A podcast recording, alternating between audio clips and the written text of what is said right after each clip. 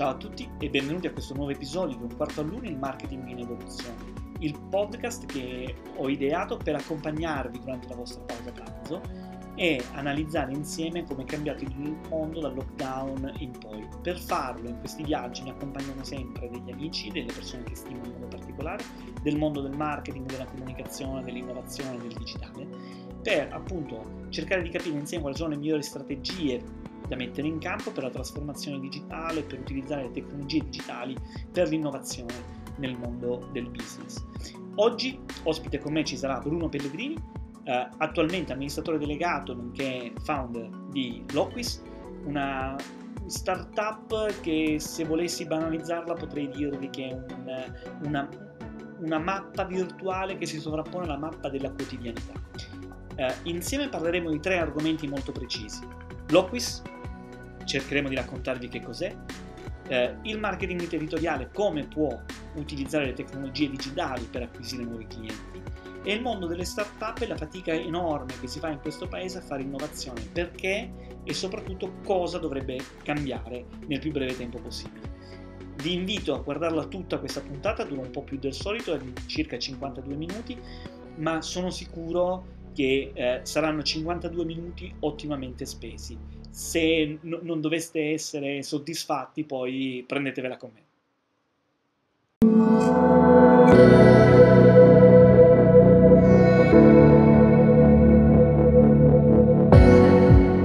Ciao a tutti, benvenuti. Eh, oggi ospite con me eh, una persona con la quale io ho lavorato, è stato l'amministratore delegato di una delle aziende nelle quali ho lavorato in contemporanea e quindi Bruno Pellegrini, benvenuto. Grazie Luca. Raccontaci, raccontaci, raccontaci, chi sei in breve, non tutta la tua vita perché se no stiamo qui due ore, ma raccontaci in breve chi sei e soprattutto cosa stai facendo in questo momento.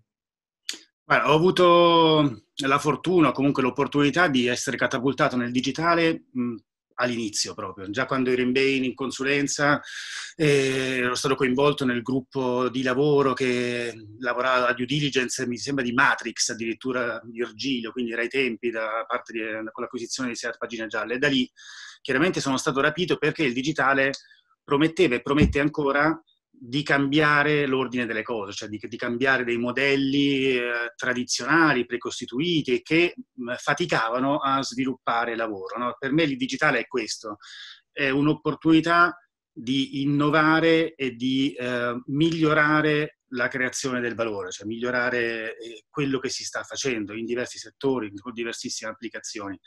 E, e in effetti poi è stato questo. Poi nel corso diciamo, del tempo ho ho fatto diverse cose, ho lanciato Jumpy nel 99-2000, che era il portale internet di Fininvest, poi ho creato una società di produzione nel 2000-2001 che al di là delle produzioni tradizionali faceva anche i primi programmi completamente user generated, quindi ricevevamo video nel 2001, prima di YouTube, che è nato nel 2004, dalla, dalla, dall'audience e li rimescolavamo per riportarli diciamo, in televisione, quindi questa ibridazione dei mezzi tra digitale e analogico, comunque diciamo media normale e media digitale, era a quel tempo molto interessante, tant'è che poi l'ho sviluppato, l'ho evoluta perché abbiamo fatto insieme, ti ricordi, The Block TV, dove costruivamo social network per le imprese, dove abbiamo creato il network del big crowdsourcing di User Farm, dove abbiamo fatto canali televisivi community come Babel TV, quindi c'è stato un periodo in cui veramente ci siamo divertiti molto. Eh, abbiamo superato varie fasi, poi alla fine, delle, cioè alla fine diciamo, del percorso, anche mio da imprenditore, ho venduto tutte le aziende nel 2015, mi sono riposato un po' di tempo facendo diciamo, ad interim il direttore comunicazione, fundraising, corporate service di una grande onlus di, di San Patrignano, quindi mi sono anche ripulito un po' la testa, che poi quando, quando fai troppo la stessa cosa e soprattutto poi del percorso evolutivo di una società cominci a essere un po' misurarti molto più sull'efficienza che sulla visione, perché devi far funzionare le cose, devi far crescere il fatturato, cioè mille cose, poi alla fine un po' soffri di, di, mancanza di idee, di mancanza di tempo di sviluppare le tue idee. Invece quel periodo mi ha, insomma, mi ha aiutato molto e ho ripreso in mano lì eh, in testa una delle idee che avevo avuto tempo prima, una delle dei tarli, insomma delle cose che avevo in testa tempo prima, perché mi era capitato di viaggiare per l'Italia in macchina, mi rompevo molto, mi annoio molto io a viaggiare in macchina, dicevo, beh, se qualcuno quantomeno mi raccontasse quello che ho intorno, no? il paesino lassù cos'è, quella valle, il fiume che ho sorpassato adesso, sarebbe molto più uh, di intrattenimento questo viaggio, no? quindi una colonna sonora che accompagnasse le persone in viaggio. Quella è stata la prima uh, sparkling, diciamo, idea di, di Loquis. Poi ho cominciato a pensare, certo, dico, al di là dei viaggi in macchina, che comunque sia tanta roba, però effettivamente il mondo reale ha tante di quelle storie, di quelle esperienze sedimentate, di quelle... Di, se ci pensi, anche ogni edificio, ogni luogo non è niente senza la storia che se ne racconta. Rimangono delle pietre, sì, messe bene se vuoi anche, scolpite bene, ma se non sai chi l'ha fatto, cosa è successo, cosa voleva no, raccontare o chi ha vissuto in quel posto, alla fine il mondo è, è arido, è freddo, è come un film a cui hanno tolto l'audio. E da lì ho cominciato a pensare, ma tutte queste storie, in effetti, dov'è che stanno? Perché se uno si ferma in un posto qualsiasi, che sia a Roma, che sia in mezzo a una valle in Umbria, in Abruzzo, in Calabria, dovunque, e cercare di capire dove sei, nel senso di do, cos'è che ha da raccontare questo posto, tu non ci riesci, cioè puoi passarci due o tre ore e cominci e Google Maps ti dice il ristorante, la recensione del ristorante, allora poi dici, vai, vediamo se ci sono dei blog, dei siti dell'area scaduti, la Proloco che c'è una lista di post, tutti... sai due o tre ore per capire che però poi effettivamente c'erano tante belle storie, perché poi capisci, però ci hai messo un sacco di tempo, dico, dove, dove stanno tutte queste storie? E, eh, e, lì è, è, stata, se vuoi, anche la prima concettualizzazione del, del, modello di business o comunque di creazione del valore. Non era più semplicemente una cosa che poteva essere di intrattenimento per il viaggiatore, ma era una cosa che si doveva assolutamente fare, era una cosa che secondo me il digitale e internet ancora non aveva fatto, ovvero creare valore aggregando questi contenuti sul mondo reale, cioè digitale reale che si combinano, un, un digitale che aumenta il valore del reale, no? E questo è, se vuoi, no, l'altro pallino che avevo da tempo, perché un po' mi ero anche scocciato del digitale che creava degli ambienti virtuali che quasi rapivano le persone dal reale per fargli perdere del tempo, no? E, poi con che valore? Cioè il valore di stare su Facebook, al di là di scrivere a persone che ogni tanto non conoscevi, che quindi c'è qualcosa, però poi al di là forse era meglio farsi una passeggiata, non cambia, cioè non cambia molto, no? se non per Facebook, questo valore qua. Invece ragionare al, sul mondo come una piattaforma che potesse essere ricoperta di strati di senso, di conoscenza, di racconti eh, e che questi racconti potessero essere quindi poi riproposti in maniera facile, in maniera immediata alle persone, anche quando si muovono, senza necessariamente che guardino uno schermo, ha cominciato a brillarmi in testa. No? Quindi pensavo proprio a questo modo di mettere il digitale sul reale, di aumentarne l'esperienza, di valorizzarne l'esperienza e di creare così una cosa nuova, di valore, con delle storie che altrimenti si sarebbero perse via, no? come dicevano in Blade Runner, come lacrime sotto la pioggia, perché il racconto di, di, quel signore che conosceva tutto di Civita Salcavolo in Umbria piuttosto che, che ne so, no? Scrontone, Montone, cioè, questi racconti qui, queste storie, queste conoscenze muoiono, spariscono. Ora, non dico che devono essere tutte quante di valore, ma forse la maggior parte sì, no? cioè, forse la conoscenza, l'esperienza del mondo non ha ciascuna di essa, fatte da ciascuno di noi, un valore universale, ma può avere un valore per un certo tipo di persone, di community, di, di, eh, di, insomma, anche con la logica della long tail. Ci possono essere dei racconti universali e dei racconti particolari, ma ognuno può trovare comunque la sua audience e comunque salvarsi. Cioè la memoria del mondo reale, dei luoghi, potrebbe in qualche modo rimanere per sempre e arricchire il viaggiare e l'andare per il mondo delle persone. Quindi da una parte poi ho cominciato ad analizzare qual è l'offerta possibile di queste storie, dove andarle a prendere e la domanda, cioè chi è che potrebbe beneficiarne.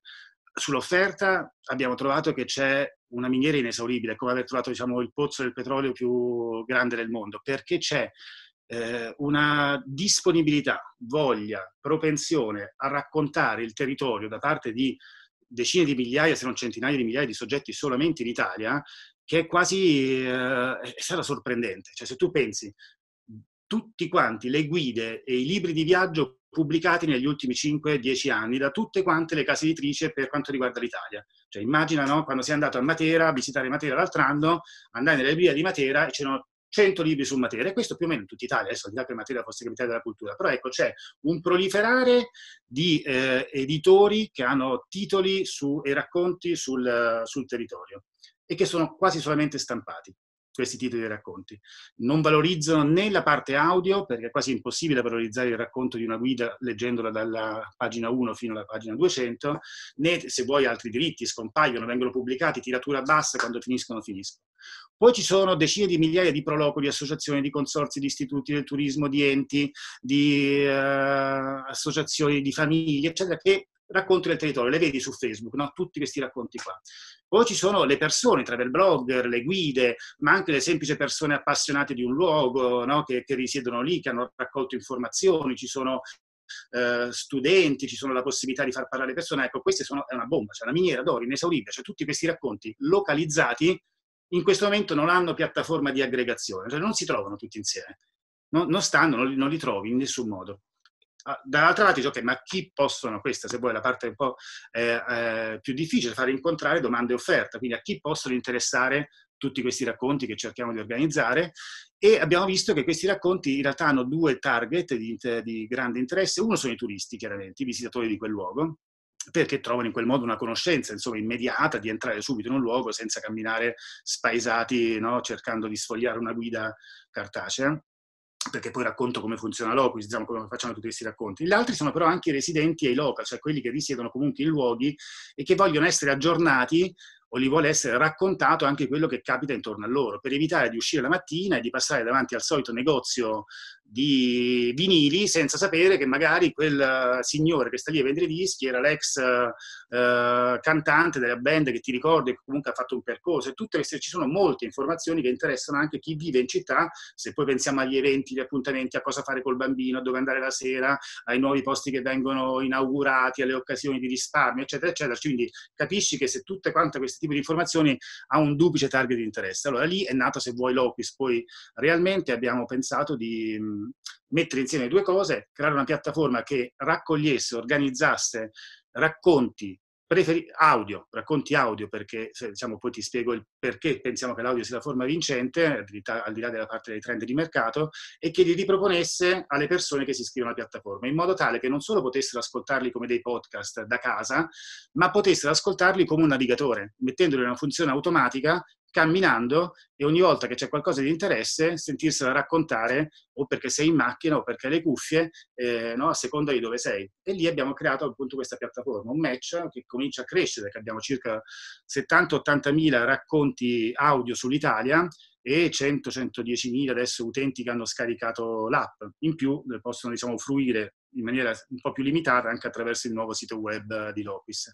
È un progetto con una visione più ampia, se vuoi, di quello che poi si riesce a raccontare o quello che si riesce a vedere adesso. Cioè bisogna immaginarci il valore che si può creare avendo una specie di, di Wikipedia audio che racconti i luoghi e che in qualsiasi punto sei puoi accenderlo e farti raccontare quello che hai intorno o ascoltare e seguire le esperienze sul territorio di gente che tu reputi interessante, che può essere un tuo amico che ti racconta i gin bar più belli d'Europa perché li va a cercare, può essere il critico enogastronomico, il sommelier che si sta facendo un giro per, per la Toscana e tu racconti queste cose e ti vengono anche idee di viaggio, idee di posti da andare a visitare che non avresti mai pensato prima. Quindi questo torna anche sull'aspetto di potenziale impatto e utilizzo di questa piattaforma da parte del, degli operatori del turismo in Italia. Allora, in tutto questo tu sei l'amministratore delegato di Loquis, perché non, non l'avevi detto, tutto, cioè, ci hai raccontato tutto di, di, di Loquis, ma sai qual è la cosa bella? Scusa Bruno, faccio una parentesi personale. Incontrare te ogni volta significa aprire mille cassetti, mille cose, avere mille idee, perché sei una persona veramente vulcanica, si vede da, da come poi affronti ogni progetto, perché ci metti l'anima e non solo la testa. E quello che tu hai raccontato è un nuovo modo di utilizzare internet, di utilizzare la tecnologia, di utilizzare i podcast. Nuovo perché io non, non, non conosco dei competitor di Loquis, probabilmente qualcuno ha avuto delle idee parallele di cose, ma non c'è una mappa che si sovrappone alla mappa, quindi una mappa digitale che si sovrappone alla mappa fisica eh, di racconti, come tu l'hai, l'hai, l'hai, ce l'hai raccontata adesso, ce l'hai un po' eh, spoilerata, perché poi bisogna scaricarsi l'app e iniziare a usarla per, per vedere effettivamente cos'è l'Oquis, perché in effetti è, è un mondo tutto, tutto, molto interessante. Dal punto di vista però dell'imprenditore che deve utilizzare, che ha bisogno in questo momento intanto di intercettare i turisti, perché poi l'Oquis è uno strumento bellissimo, ma io devo trovare anche un modo per eh, usarlo. Perché in questo momento io, se mi occupo di marketing del turismo, se ho un'impresa turistica, ho un grande problema. Uno, il mio store, il mio albergo, il mio punto vendita, che sia ristorante, bar, eh, non è visitato. Un po' perché è ovvio, ci sono meno turisti che arrivano in Italia e questo lo sappiamo, ma anche il marketing interno degli stessi italiani che si muovono da Roma a Firenze, da Firenze a San Giovanni in Fiore, eccetera, vogliono scoprire il territorio e lo possono scoprire in maniera diversa attraverso l'Oquis. C'è un mondo però imprenditoriale che può utilizzare la piattaforma per attirare le persone. Voi come avete studiato questo modello? Come io imprenditore posso utilizzare l'Oquis per uh, catturare nuovi turisti? Allora, è già adesso utilizzato da diversi, come ti accennavo, consorzi, enti del turismo, amministrazioni locali perché chiaramente hanno una capacità di raccontare il territorio molto più ampia e basta, no? quindi possono finalmente evitare di stampare 500 mappette di carta che poi rimangono chiuse nella Proloco perché è chiusa e non ti danno neanche la mappetta quando ci arrivi, cioè, mi è l'anno scorso. Allora, se c'è, c'è, basta che tu avvisi le persone che arrivano in città che se si vogliono ascoltare il racconto del, di Castel di Tora, no? non devono aspettare il giorno dopo che apra la Proloco per darti la, la mappetta con nove punti dove andare a, No, Anche perché se, se, viene a San Giovanni in Fiore la Proloco, non ricordo se, se, c'è ancora l'ufficio della Proloco, ma se c'è è chiuso, tranquillo. Cioè. Però vuol dire, va bene tutto il diritto, anche perché sono persone che probabilmente non hanno compenso diretto da quello, però facessero una cosa che rimane lì anche quando è chiuso, quindi una, una mappa accessibile con, una, con, delle voci, addirittura fatta in dieci lingue, e chiunque arriva può a questo punto ascoltare sia le storie, gli aneddoti, le leggende, le storie del territorio, ma poi a quel punto ascoltare anche eh, dove andare a mangiare, dove andare a dormire, quando c'è la sagra del, del, carciofo fritto e tutto quanto il resto delle cose. Quindi un'accoglienza che tu arrivi in quel territorio, tac, e ti cominci a guardare tutte le cose che ci sono e ad ascoltare le cose che ci sono in maniera diretta. A quel punto sono questi operatori che coinvolgono anche la parte diciamo, dei ristoranti, dei campeggi, dei, delle, delle varie eh, eventi, attrazioni che ci sono lì dentro, cioè sono i singoli canali che poi si pongono come influencer che possono, se vuoi, andare a coinvolgere anche gli operatori turisti, gli operatori diciamo commerciali. Noi in questa fase in questa fase gli operatori commerciali non ci andiamo direttamente, stiamo privilegiando il racconto, se vuoi, ehm, del territorio, no? de, di, di, di, vaste sezioni del territorio. È previsto in una fase successiva invece che gli operatori commerciali possono direttamente entrare in piattaforme e al di là di essere ospitati in un canale di un influencer, anche eh, comunicare alle persone che sono lì in tempo reale quali che sono le loro specificità, quindi col proximity advertising in tempo reale audio, per andare siamo sul, sul tecnico. Questo però è un secondo passaggio, cioè Beh. primo per fare piattaforma devi Devi, devi, crearla, devi avere gente che ci vada, che si incontri, chi vuole raccontare e chi ascolta. No? Una volta che questa cosa è consolidata, trovi il modo sicuramente poi alla fine di, cioè il secondo passaggio, la seconda sfida è monetizzarlo nella maniera migliore, ma se non hai la prima, diciamo, è come mettere il carro davanti ai buoi, se non hai l'audience soddisfatta che ritorna e quindi che crea ancora più offerta perché attira ancora più offerte di contenuti e questa cosa si ingigantisce e cresce, se vuoi, in maniera automatica e scalabile. Noi siamo concentrati su questo ora. Una cosa che, che, mi ha molto incuriosito è, è scoprire che Escher, che è un, un, artista che io amo, è stato per molto tempo in Calabria, eh, che come sai è la mia terra nativa. E sapere che un, un, artista del genere è stato in alcuni luoghi, che poi ha anche dipinto, ha anche ritratto, e non sapere no, la sua storia mentre tu sei a Scilla, avere un audio di qualcuno che ti racconta qui c'è stato Escher, ha dipinto questo tratto del, de, del lungomare, eccetera, eccetera. È un racconto aggiuntivo alla mia vita uh, da turista che sicuramente è interessante. E da questo punto di vista, probabilmente eh, in questo momento ci sono tantissimi amministratori pubblici, Bruno, che si stanno ponendo la domanda come faccio a portare qui a, a Roma, nel, nel, tuo quartiere, o in Sila, o a Milano, perché anche Sala è uno dei temi che si sta, si sta ponendo, no? come faccio a, venire, a, far venire qui gli italiani, farli muovere in uh, marketing interno, e, e, quindi da questo punto di vista arricchirti la vita, quindi non stai visitando una città tanto per visitarla in maniera passiva, ma visiti la città e ne scopri gli angoli raccontati, poi ho visto anche da grandi voci, perché ieri eh, leggevo che anche Paolo Fre, su, è uno delle, delle Stefano Fresi, Stefano Fresi ha fatto Stefano. un paio No, no, ce ne sono adesso perché stiamo facendo una cosa carina con Radio Rock a Roma, che in pratica loro stanno costruendo una mappa di Roma con i loro ascoltatori. Quindi ogni settimana loro hanno creato un canale sull'Oquis, perché diciamo chiunque, gli editori, eccetera, possono creare canali sull'Oquis e la stanno popolando di racconti, di storie, di segnalazioni che gli provengono dall'audience della, della, radio. Quindi diventa molto interessante. Tra questi audience della radio ovviamente ci sono i loro amici, i loro ospiti come no, Fresi piuttosto che Roia eh, e, e, altri. Quindi sta diventando una, una cosa carina anche quello, cioè un gioco divertente se vuoi, no? la mappa degli, degli, ascoltatori di Radio Rock può essere anche una cosa veramente, te le immagini già, no? Se vieni a Roma magari ti prendi quel canale e ti senti quello che ti racconta di andare a mangiare da, so, Frumentum al coso degli acquedotti, al parco degli acquedotti, o un altro, il suppli migliore di Roma, no? Cioè cominci a sentire anche delle voci veraci e diverse.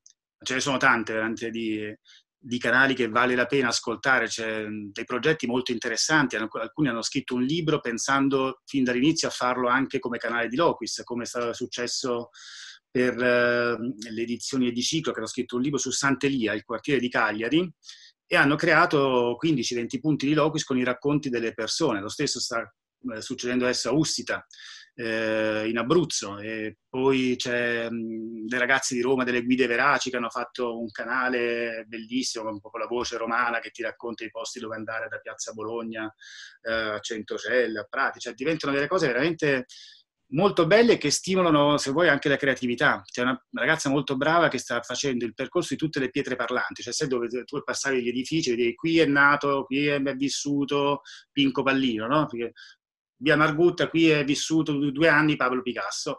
E tu dici, vabbè, cioè, ci passi, già tanto se vedi quella roba lì che ormai non, tra tutte le lettere che diciamo non si capiscono, però ascoltare il racconto di Paolo Picasso che si è innamorata per la prima volta, la moglie italiana che stava qua, faceva questo, faceva quest'altro, cioè, tac, allora vedi che ti, cioè, ti dà qualcosa in più, cioè il mondo reale, adesso al di là dell'impatto sul turismo, che non è immediato, cioè non è che l'Oquis adesso mettiamo sul turismo, ta, ta, ta, abbiamo risolto e facciamo la pernacchia al Covid, cioè però c'era una mancanza, cioè il mondo reale non parlava, il mondo reale non si comunicava se non attraverso grandi eventi, no? le sagre, la pubblicazione fotografica, ma il mondo reale può parlare diversamente, può parlare continuamente, perché se io lascio lì quell'Oquis con la storia di Pablo Picasso o con la storia di Garibaldi, che, è stato, sembra a farsi il Grand Tour d'Italia, perché dovunque c'è, c'è stato Garibaldi che è stato ospitato una sera, ma comunque lasciami una storia, me la racconti, e comunque c'è mi aggiunge valore, cioè non so come dire, viviamo in una, in una scenografia meravigliosa, fantastica, no? che neanche il miglior, uh, che ne so, regista avrebbe pensato a questo, il mondo è bellissimo, cioè dovunque sei, ma se non ce lo racconta nessuno, se non ci raccontano gli aneddoti, le storie, ci passiamo attraverso come degli automi, cioè, altro che Matrix, cioè, boom, chiudiamo gli occhi, usciamo, andiamo dall'altra parte. Nel frattempo invece passiamo attraverso magari delle cose pazzesche, che se, le, raccont- se le raccontassero non vedremmo l'ora di raccontarle a noi volte a qualcun altro. Ecco, questo è l'Oquist, andare in giro con qualcuno che ne sa per poi poterne anche riparlare magari a propria volta con qualcun altro. E il mondo diventa figo. So- soprattutto scusami, aggiungo un valore eh, che tu l'hai citato all'inizio, è quello de- di non perdere la memoria, no? Perché poi i nostri cari purtroppo eh, prima o poi ci, ci, lasceranno e a me è capitato di perdere de- degli anziani dei paesi nei quali ho visitato che invece mi raccontavano delle storie. Io non ho memoria, per cui non mi ricordo le cose che mi hanno raccontato per filo e per segno, però quelle cose lì sono andate perse nel tempo. Racconti di luoghi e avvenimenti molto importanti che sono accaduti lì davanti ai loro occhi e che purtroppo, quindi noi dobbiamo imparare anche a lasciare una traccia di noi, cioè quando vediamo delle cose importanti dobbiamo da qualche parte memorizzarla perché magari in futuro... Sì, questo, questo, è un aspetto che colpisce molto eh, diciamo un certo target, parlano anche di come diciamo, la scatola del tempo, no? qualcosa che rimane, no? perché poi effettivamente se, se Locus fosse stato creato vent'anni fa, avresti, potevi andare anche nella dimensione temporale indietro, no? di questo posto andiamo a vedere di cosa si diceva vent'anni fa. E questo comunque sì, è una cosa importante, cioè varrebbe la pena farlo solo per questo, no? Però c'è anche una conoscenza poi quotidiana, non so, sul presente e, e, sul futuro, cioè c'è tutto insieme, non che il passato non determini il presente, però voglio dire, ci sono anche veramente i posti dove andare, gli eventi a cui partecipare, cose poi reali e attuali. È una miniera di, di cose, vero, la vera sfida è organizzarla e renderla disponibile nella maniera migliore tutte queste, tutte queste storie, no? proprio perché cioè, è lì la sfida, organizzarle, metterle a fattor comune, perché poi l'altro valore è quello, perché se tu ehm, hai acquisito, se vuoi, un, un, utente perché volevo usare l'Oquis a Matera, no? Questo comunque non è semplicemente il turista che sta due giorni a Matera, è un turista che fa turismo esperienziale, quindi turismo di conoscenza, che non va semplicemente ai parchi giochi, che quest'anno è andato a Matera, poi torna a Milano, andrà a visitare le Langhe, tornerà, andrà da un'altra parte, cioè è un target che non è uno e basta per due giorni l'anno, cioè è sempre, allora questo vale la pena, diciamo, eh, anche mettere questo a fattor comune, cioè le storie e il target insieme, che non sono lì solamente per quel momento in cui ascoltano, ma rimangono eh, sempre connessi l'uno all'altro e possono venire aggiornati, per esempio se hanno una casa, una seconda casa da qualche parte, possono ascoltare in continuazione il canale di, di dov'è questa seconda casa e farsi no, aggiornare da tutte quante le storie che ci sono. Quindi è il racconto del mondo. Eh, vedete, spiegarlo lo, lo, banalizza troppo, bisognerebbe rimanere sulla visione, cioè il racconto del mondo. Bisognerebbe chiedersi, ma per quale cazzo di motivo non c'è? Non c'è. adesso, dopo vent'anni di Inter, ci doveva pensare Bruno Pellegrini a farlo, adesso obiettivamente, no? Cioè, io sono anche contento di farlo dall'Italia con due lire, perché, perché, perché poi ci si mette pure il Covid, ma, però mi chiedo, no? La mia vera domanda è, dopo 20-30 anni di Internet, nessuno aveva ancora pensato a valorizzare queste storie sul mondo reale? Ma no, cioè, mi sembra una follia. Allora vai a pensare, ok, perché? Intanto perché appunto il mondo reale dal mondo digitale no, per un po' si è sempre visto come antitetico. E, e, e poche sono le applicazioni, diciamo, adesso di più nell'ultimo, negli ultimi periodi, in cui davano valore al mondo reale. Prima c'era quasi una forzatura, portiamo la gente nel digitale, no? tipo Second Life, gli creiamo la casetta lì perché il mondo reale così cioè, le distanziamo. Quindi c'era un po' questo. Poi eh, se pensi a come è fatto l'Ocus, in realtà non sarebbe potuto succedere o farsi eh, così tempo fa, nel senso non c'era la tecnologia adatta, non era così diffusa diciamo, la, la, la, la, disponibilità del GPS in tasca a tutti quanti, in una maniera che non bruciasse le batterie come al tempo. Cioè io fino a cinque anni fa mi ricordo col GPS dovevo mettere addirittura su un telefono, avevo il GPS esterno che, che collegavo, no? che si doveva poi triangolare con i satelliti, c'era una cosa, adesso cazzo accendi lo smartphone, tac, e sanno esattamente no, dove sei con per mille una precisione assoluta. E molte altre cose che sono state evolu- si sono evolute nel corso dell'ultimo tempo hanno reso possibile eh, che l'Ocus funzionasse nella maniera in cui l'ho pensata e penso che possa scalare. Quindi con la contribuzione da parte del pubblico, senza un mio eh, non dico filtro, perché comunque c'è un'attività di moderazione, di selezione, di suggerimento, ma senza che io faccia l'editore, cioè non sono io che devo andare a prendere la guida di Matera e farla scrivere. Tutte quelle cose che si avvicinano all'Opis fatte nell'ultimo periodo erano fatte così. La più interessante era Detour, fatta dal fondatore di Groupon, che per due o tre anni ha provato a fare questo detour, molto carina, solo che lui pagava 70 euro ogni racconto fatto da un inviato, eccetera dopo due anni ha finito i soldi e ce n'erano mille di racconti, no? Per dire. Allora, tu lo sai il mio pallino della partecipazione del pubblico e di valorizzare le cose, cioè se io diciamo che le storie stanno nella testa della capoccia delle persone di Gualdo Tadino, non è che gli posso pagare 70 euro no, ogni cosa, magari c'è un inviato che va lì racconta perché è uno studente, perché è appassionato, perché vuole fare una ricerca, si fa eh, il, tour di Tadino e lo mette a disposizione di tutti. Quindi il, il flusso, il processo che sottostà all'Oquis è quello dello user generated del crowdsourcing, se vuoi, come tipologia, perché è l'unico in grado veramente di raccogliere tutte le storie del mondo. Poi dentro devi stare attento alla moderazione, suggerimenti, quindi c'è, c'è tutto anche un altro tipologia di lavoro da fare, ma non quella dell'editore. E questo è, se vuoi, una delle chiavi diverse rispetto ai tentativi fatti prima. Eh, anche la tecnologia del, dello speech to text, no? quindi della voce sintetica, dell'intelligenza artificiale dietro la voce sintetica, rende possibile, per esempio, un'altra attività che facciamo noi, ovvero la possibilità di ehm, ascoltare un testo letto dalla voce sintetica, che capisco essere ancora non perfetto, ma andate dieci anni fa e sentivate quello che parlava dalla stazione dei treni. Adesso già ci sono, soprattutto negli Stati Uniti, dove c'è molto più eh, focus e anche investimento, quasi non, ti, non riconosci la differenza tra la voce del computer e la voce della persona, no? come hanno fatto vedere mostrato nel convegno di Google di un anno fa. E, e questa cosa si sta avvicinando, quindi questo permette, per esempio, a noi di aver potuto coprire l'Italia con 35.000 open data provenienti da istituzioni, da Wikipedia, eccetera, che noi eh, abbiamo semplicemente ridotto, reso diciamo compatibili per uh, un formato di un minuto, un minuto e mezzo, e vengono letti dal sintetizzatore, quindi evitandoci tutte quante quelle che sono le voci degli speaker, le cose, eccetera. Cioè il costo di una cosa del genere è 0, qualcosa di, di euro no? per, per, fare una cosa del genere. In più, eh, l'altra tecnologia che ci ha aiutato è quella della traduzione, Google. Quindi tu fai un testo e ti costa 0,5 perché l'hai preso da una voce di Wikipedia, fai conto, è disponibile in italiano, lo traduci in 120 lingue, in 100 lingue con Google Translate e con tutte che magari ci saranno degli errori che è il 98,9%, comunque tu se vuoi raccontare che qui a casa mia, come c'è stato uno delle fosse ardeatine che non si ricorda più nessuno, lo racconti, lo rendi disponibile in 100 lingue e l'hai fatto. E quindi queste sono le tecnologie abilitanti di un progetto come Locus, di cui non abbiamo inventato niente, se vuoi, ma se non a mettere insieme e incastrare queste tipologie di soluzioni tecnologiche. Eh, qual è il valore dell'audio invece? Tornando... L'audio è un formato, al di là del fatto che adesso il trend del momento, è il podcasting, è, è Amazon che investe in audio, Spotify, tutti investono, poi ti chiede perché. Perché è stato sottovalutato. Lascia perdere la musica, no?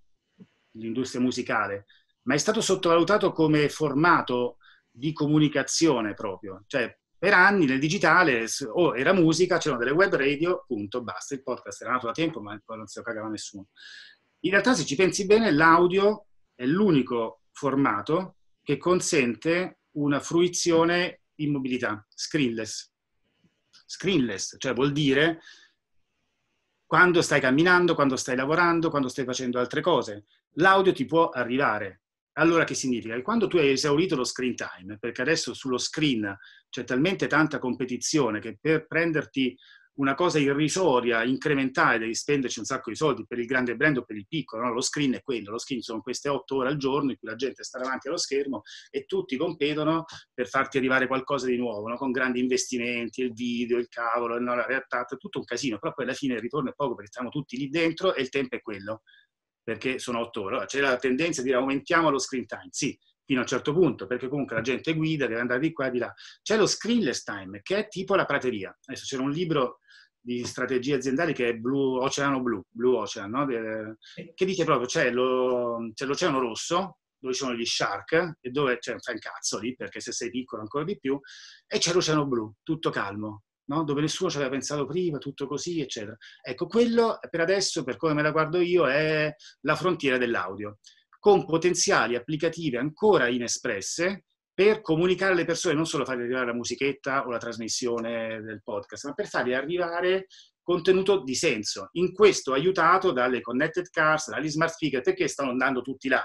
Perché quella è una prateria. Perché comunque chi si becca e si fa il primo anche lì il primo, non chiamiamolo portale, chiamiamolo punto d'accesso browser audio, no?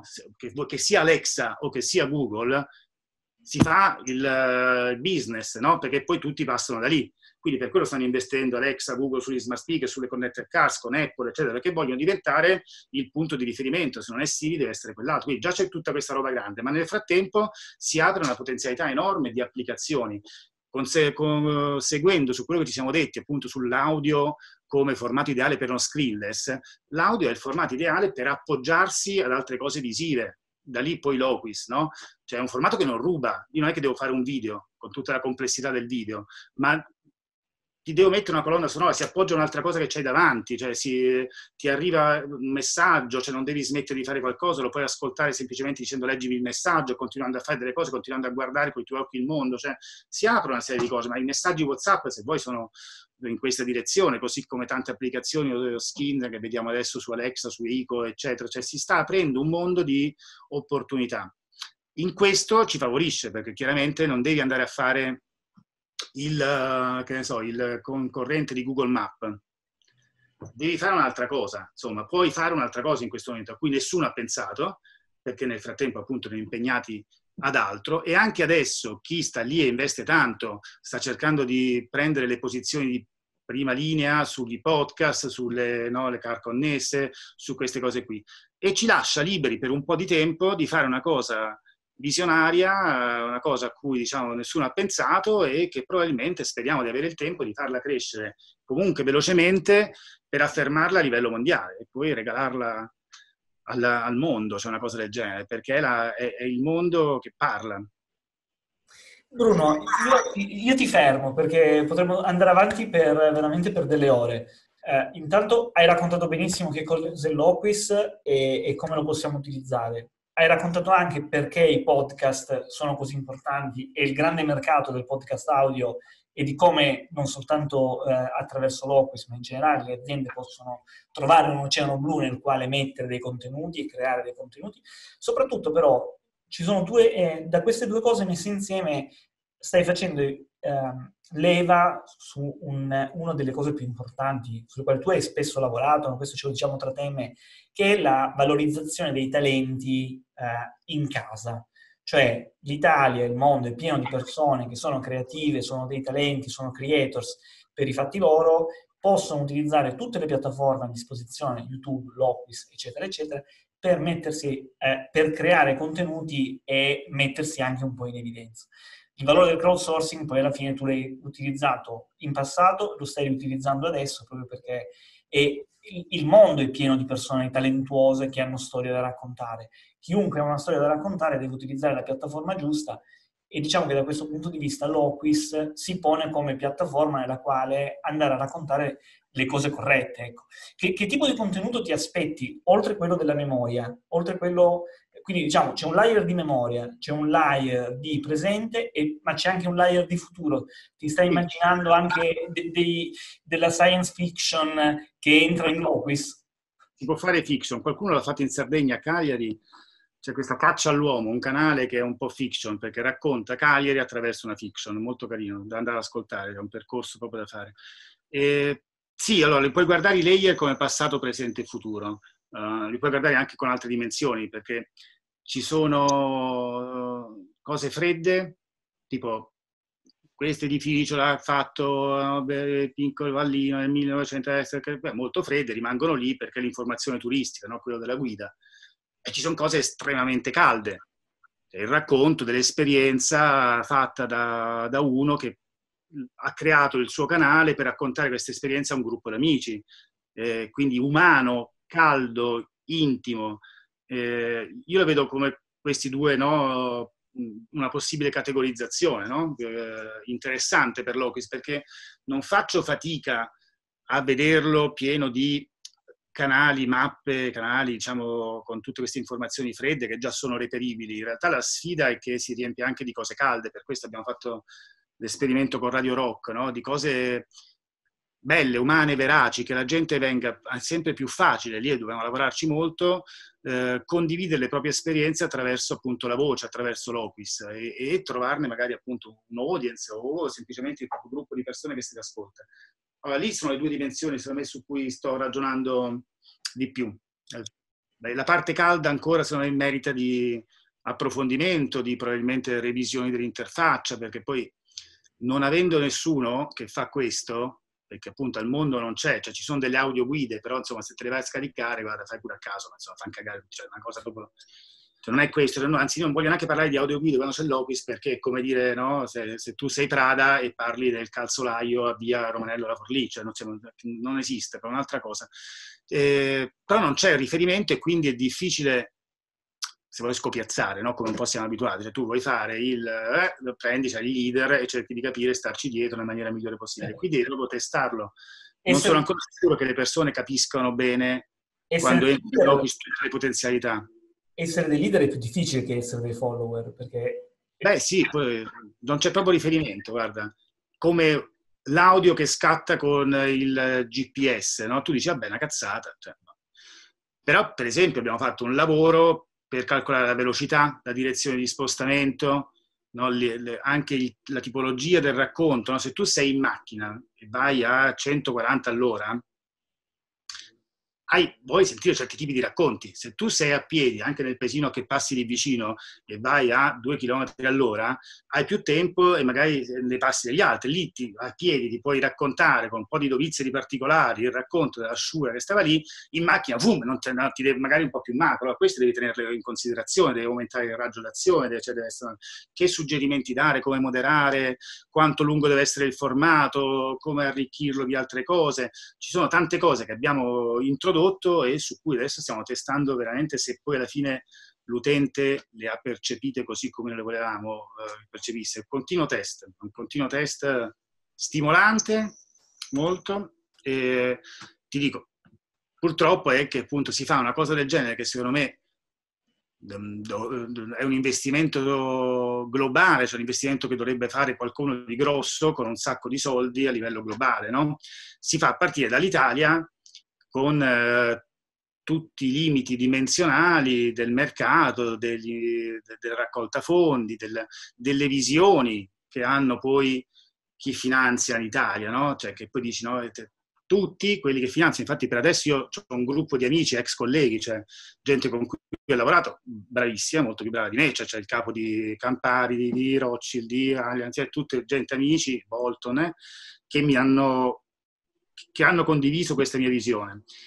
Quando ho provato, giusto così, perché non avevo neanche visto la mia esperienza precedente, non è che proprio lavorare con i venture non mi faccia questo piacere, diciamo, enorme, ho ancora i capelli bianchi qui della precedente, diciamo, esperienza, ma ho, provato, ho trovato comunque un ambiente di gente numerocentrica, che valuta progetti solo se il secondo anno va a break even, e che cazzo è la pizzeria? Cioè, se tu pensi all'opposto, cioè, io essere costretto ad andare a even nel secondo anno, è come se non dovessi fare. Che cazzo? Ma sei, sei matto? Cioè, non dovrei. E addirittura, secondo me, è anche anti... Eh, un paradosso che queste, questi fondi, questi venture, investono su cose del genere. Su cose del genere si dovrebbe investire la banca. Che me frega del fondo, perché cioè, in banca mi dai i soldi se tra due anni li ridò. Il fondo dovrebbe avere una lungimiranza diversa, quasi obbligatoria, almeno come mix. Mentre parlavi prima ci pensavo, cioè dicevo, ogni fondo dovrebbe destinare il 10% a progetti che non si ripagano al, non al decimo anno.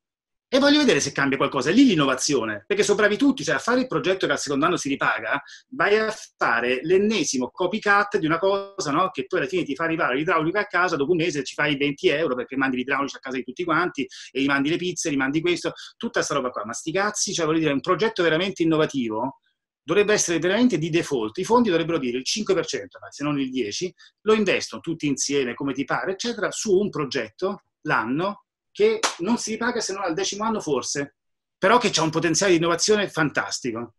Allora, lì dovrebbe essere, si, si scardinerebbe un po', perché altrimenti cioè, diventa un po' tutto quanto visto, rivisto, trito, ritrito e trovi cose che poi alla fine non scalano neanche troppo.